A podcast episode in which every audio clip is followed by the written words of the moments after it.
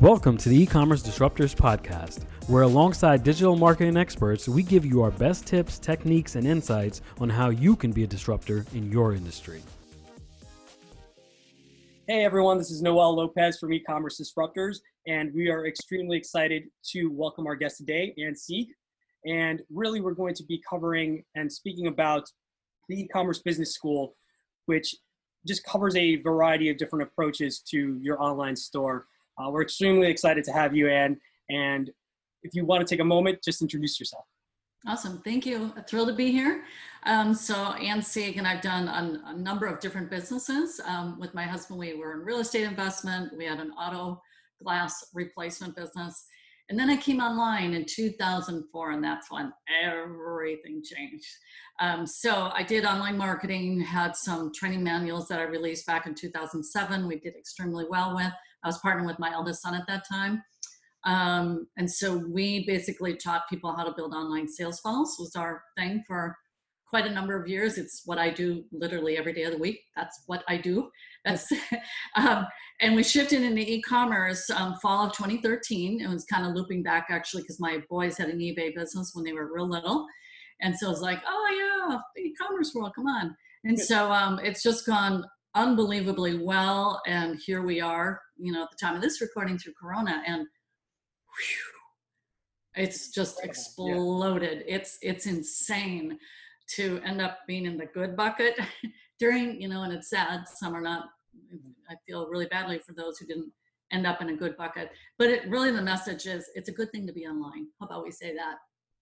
Absolutely, and and I actually saw through LinkedIn. You know, people have been posting consistently and I saw mention it was just uh, essentially kind of a, a, drawing where it was CEO, CTO, and then coronavirus. And, and it, it, did ask, it's like, what did drive your, your, your shift into digital? And it's, it's, it's, it's kind of, you have to make that change right now. It's, it's absolutely vital and essential. And something, um, just your background is, is pretty incredible. I know um, you'd mentioned that previously owning that, that windshield replacement business mm-hmm. and almost overnight, it, it just kind of was was gone. Yeah, a new law wiped it out just like that. So when that happened, how you know what what kind of went through your head, and, and how did you immediately make that shift? That it's so drastic. Well, um, my husband went out to do it and i was homeschooling at that time i homeschooled for 12 years and the boys would work in the business as well. So it was really a bummer for my husband. Um, basically it was had to do with advertising laws and this has been the plague and the bane that is part of the online spaces um, all the advertising laws that just continue to follow me 15 16 years later. Um, you know it was actually um, my eldest son and i ended up partnering up um, and the fuel to that fire was reading um, Robert Kiyosaki's books, Rich Dad, Poor Dad, and Cash Flow Quadrant. And it, it just kind of opened up my mind that it was going to move beyond.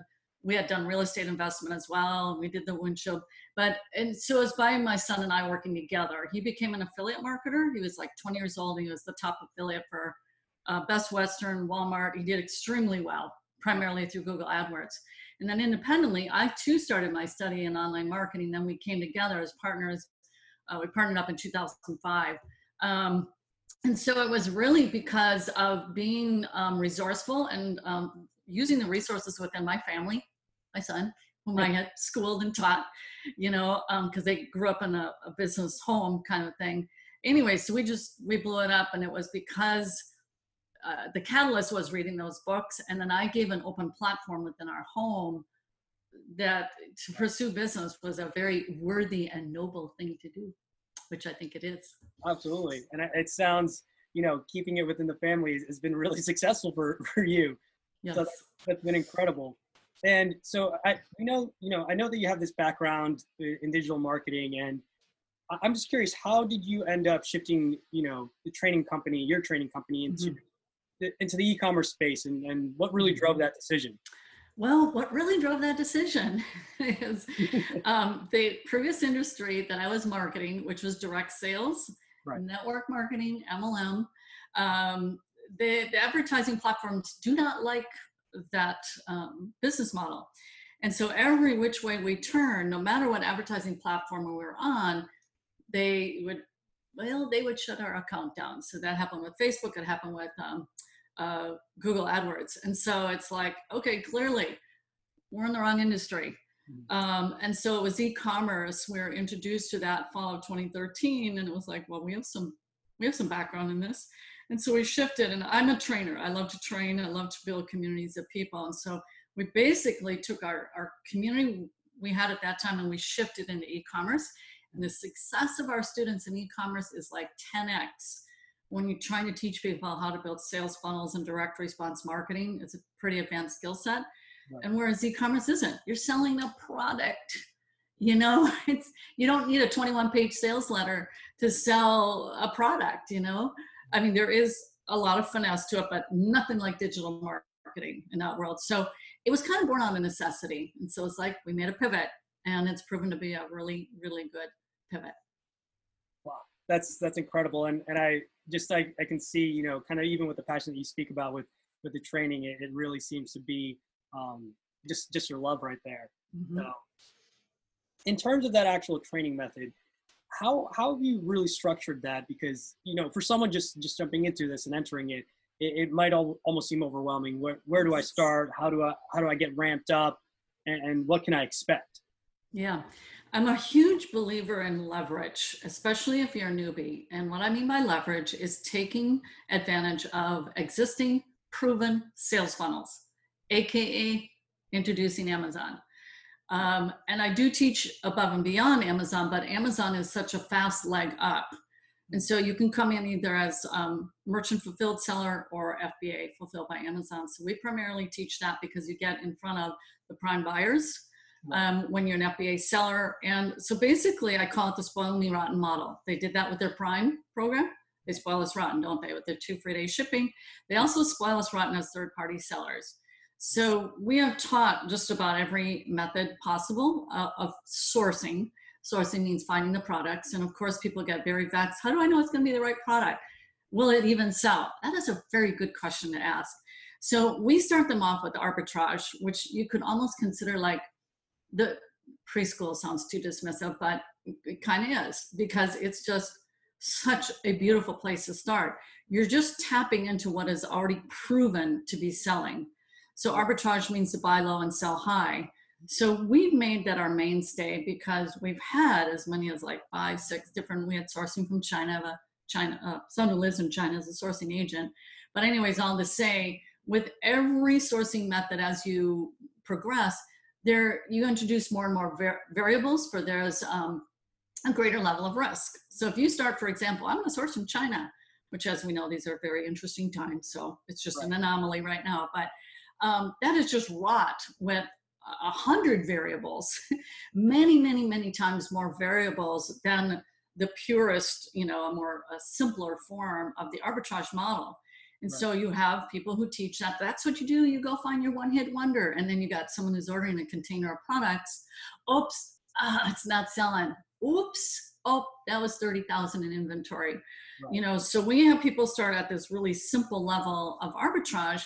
But where we really change, and we have three separate courses on that because they're kind of a different method. But all to say, what's really powerful is when you do the online method, we bring into that is it's not just a sourcing method. This is a business model that you can set up in advance with systems and teams to run them in place for you. So that's really part and parcel of where we start people is with online arbitrage. You're going to enter into this with our three pillars of e-commerce success, which is to generate cash flow. That's like, you better have that or you're going to die on the vine.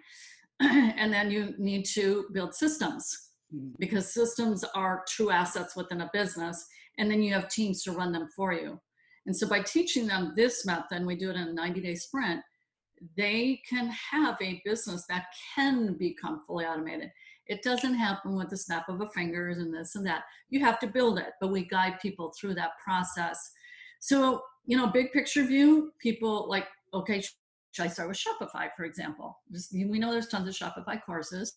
Hmm. We know people can run to China. Just for a beginner, it all has to do with how many variables are in that bag, that, that bag that you're grabbing, how many variables, because the more variables, the more likely there is risk of something not working. And trust me, there's a lot of things that can go wrong. And so you want to mitigate and bring it down to the most, what's the easiest thing that I can learn? to at least have a fighting chance of building a strong foundation so that yeah eventually as you learn the systems and having a team you can go into the more mm, advanced sourcing methods. Absolutely and, and you brought up a good point the, the spoil us rotten which is we as consumers are so used to kind of the, the immediate uh, gratification when purchasing these products how quickly we can obtain them and and the, the whole process is so important to streamline that and it sounds like like really you've you've created a model that, that's going to teach it exactly that just here's exactly what you need That the the that entry point and here has here's how you're going to grow from there. And, exactly. and ramp up with that success. And i think what, what you mentioned too was even those three pillars of e-commerce sounds like it's it's it's absolutely vital um, to your training method and, and that 90 day sprint so in terms of that 90 day sprint and growing through e-commerce how has coronavirus affected that with, with specifically with Amazon? And, and how have people had to pivot that with, with everything happening right now? Very good question. Um, the one main pivot that we had to advise our sellers, specifically again for Amazon, FBA sellers who have to ship their products in, and there too, you can have someone else do that for you to get the automation. Mm-hmm. Um, but what happened is Amazon, they, they're exploding so rapidly they literally physically cannot keep up with it believe it or not they remove their you know how they try to do upsells like oh customers often buy this this and that with this right that's mm-hmm. gone it's removed from their site because they can't keep up with the volume yeah. they've hired 170000 people in a matter of six weeks anyway so the main thing is they then said okay fba sellers you can only sell or uh, ship in in these six main categories uh, babies, um, th- these ones deemed essential. Right. Oh, what do I do now? Well, then we put together training on merchant fulfilled because we primarily focus on FBA. Well, there was a solution. There's always a solution. Look right. for the solution. So then we train them on uh, merchant fulfilled, and they're like, "Yay, what a godsend!" And they just had to learn how to then ship it directly into or to the customer, merchant fulfilled. FBA is when you ship to the warehouse, and then they their whole machine takes in over there. So we did that. And the other thing is um, it's, it's Q4 all over again for our sellers. Um, so Q4 is the hot selling season with all the holidays. Mm-hmm. And so what's happened with Corona is because people are more quarantined and they're fearful to go to the stores, they're buying online. And so um, 26% growth for a company that big, that big, that fast. Um, so it's been yippee time for our sellers. uh, you know, I mean, quite honestly, personal care items have been and replenishables, mac and cheese. People want their comfort food. That's going through the roof. Huge bomb. So, yeah, so it's been um, extremely beneficial. But the one little pivot was just, oh, we can't, you know, ship in from all our normal categories. Well, then you just sell merchant fulfilled shipping directly. And so they feel very empowered now right. as a result. It, it ended up being a, I don't know if you want to call it a good, I guess, a good thing that there was a, this solution that they could do that. So it's it's really been a, absolutely breathtaking uh, to see this take place. Now, here's the residue of this is I saw this thing up and, and in so many other areas of the culture at large is, and that's just the beginning because what it's all about habituating people. So you habituate them into buying online because of Corona, and then they get habituated Amazon. They get spoiled on the two day. Well, guess what's going to happen? They're not going to resume back purely, if you will, or resume their previous shopping habits. Mm-hmm. They may to an extent, right? But guaranteed, they have now gone up a notch. Another who, group of customers have come in my parents they, i don't think they've ever bought online that i'm aware of um, yeah. but you know people who had not done this or anywhere near to the level or think about prime memberships how much right. has that grown so it's it's really been like a, a massive fireball um, is what corona did to amazon now the interesting thing about the rest of the e-commerce space is what we call spillage amazon can't keep up with it and people go how long do i have to wait so everybody in the e-commerce space is getting to benefit from Amazon while it has its spillage issues of not keeping up with it. I, and I read that recently. People are running off to other e-commerce sites. So everyone's getting blessed, so to speak, as e-commerce sellers. absolutely there's there's such a huge opportunity and i think you bring up an incredible point where we're talking landscape has been fundamentally changed Yes. we brick and mortar has been dying out slowly over the years and, and really we, we've seen a lot of brands switching over to digital and, and making that change but but here we have a catalyst that's that's driving this it's it's you have to there's no longer that right. that you, you can't have that hesitation you can't have that pause. And, and due to that I, I i agree with you. Absolutely buying habits for consumers are, are now going to be fundamentally different moving forward. And no one's really quite sure how how long this is going to last but already it's it's creating that habit. People are going online. They, it's it's it's going to be so much different. And it's it's honestly going to be really interesting to see how that affects you know brands as a whole once once this this does begin to clear up and, and we begin to gravitate or, or go back to some sense of normalcy I, can I give a great example of that that I just read about? Panera. You know Panera bread? yes Panera, the, yeah. Okay, so business owners have to innovate. That's that's what we do. And so I read their article, and they're like, and it, it was about their their board. There was the staff, and they're like, okay, so we're quarantined. We have the ability to get all this fresh produce. What do we do? Yeah. Panera groceries. Mhm. And I'm like, bingo. So they not only so they have the takeout, and then while that person is doing their takeout, they can add in their blueberries and their this and their that. right E-commerce disruption, right? huge huge and it's I I love it. it's funny you mentioned that actually i was speaking to a friend of mine who said they had used that and they're like wow this is you know unexpected but it's it's that adaptability you you you that pivot to be able to move so quickly is is just incredible and it's vital really for any business especially during a time like this huge Yeah, I loved it. I thought, there you go. The finest of business um, finesse, you know, is you got to learn how to shift. You know, it used to be said that if you're not online, you're not in business. And my thing is, if you're not in e-commerce, you're not in business. That's where we're going. Absolutely and and again i think it's it's crazy to see what was a timeline that that may have taken you know a few years has been sped up exponentially because because of this pandemic and it's it's you know businesses you you you got to jump in and make that move otherwise like you said you, you won't be a business any longer if you're if you're not able to adjust to that strategy Yep, you gotta adapt or die. I think is another way to look at it. And Yeah. I don't know. I am. I'm so grateful that you know. Um, I, I'm just extremely grateful because I know what it's like to lose a brick and mortar, and there's just the, the e-commerce space, and I call it to deep blue oceans and beyond. It is limitless.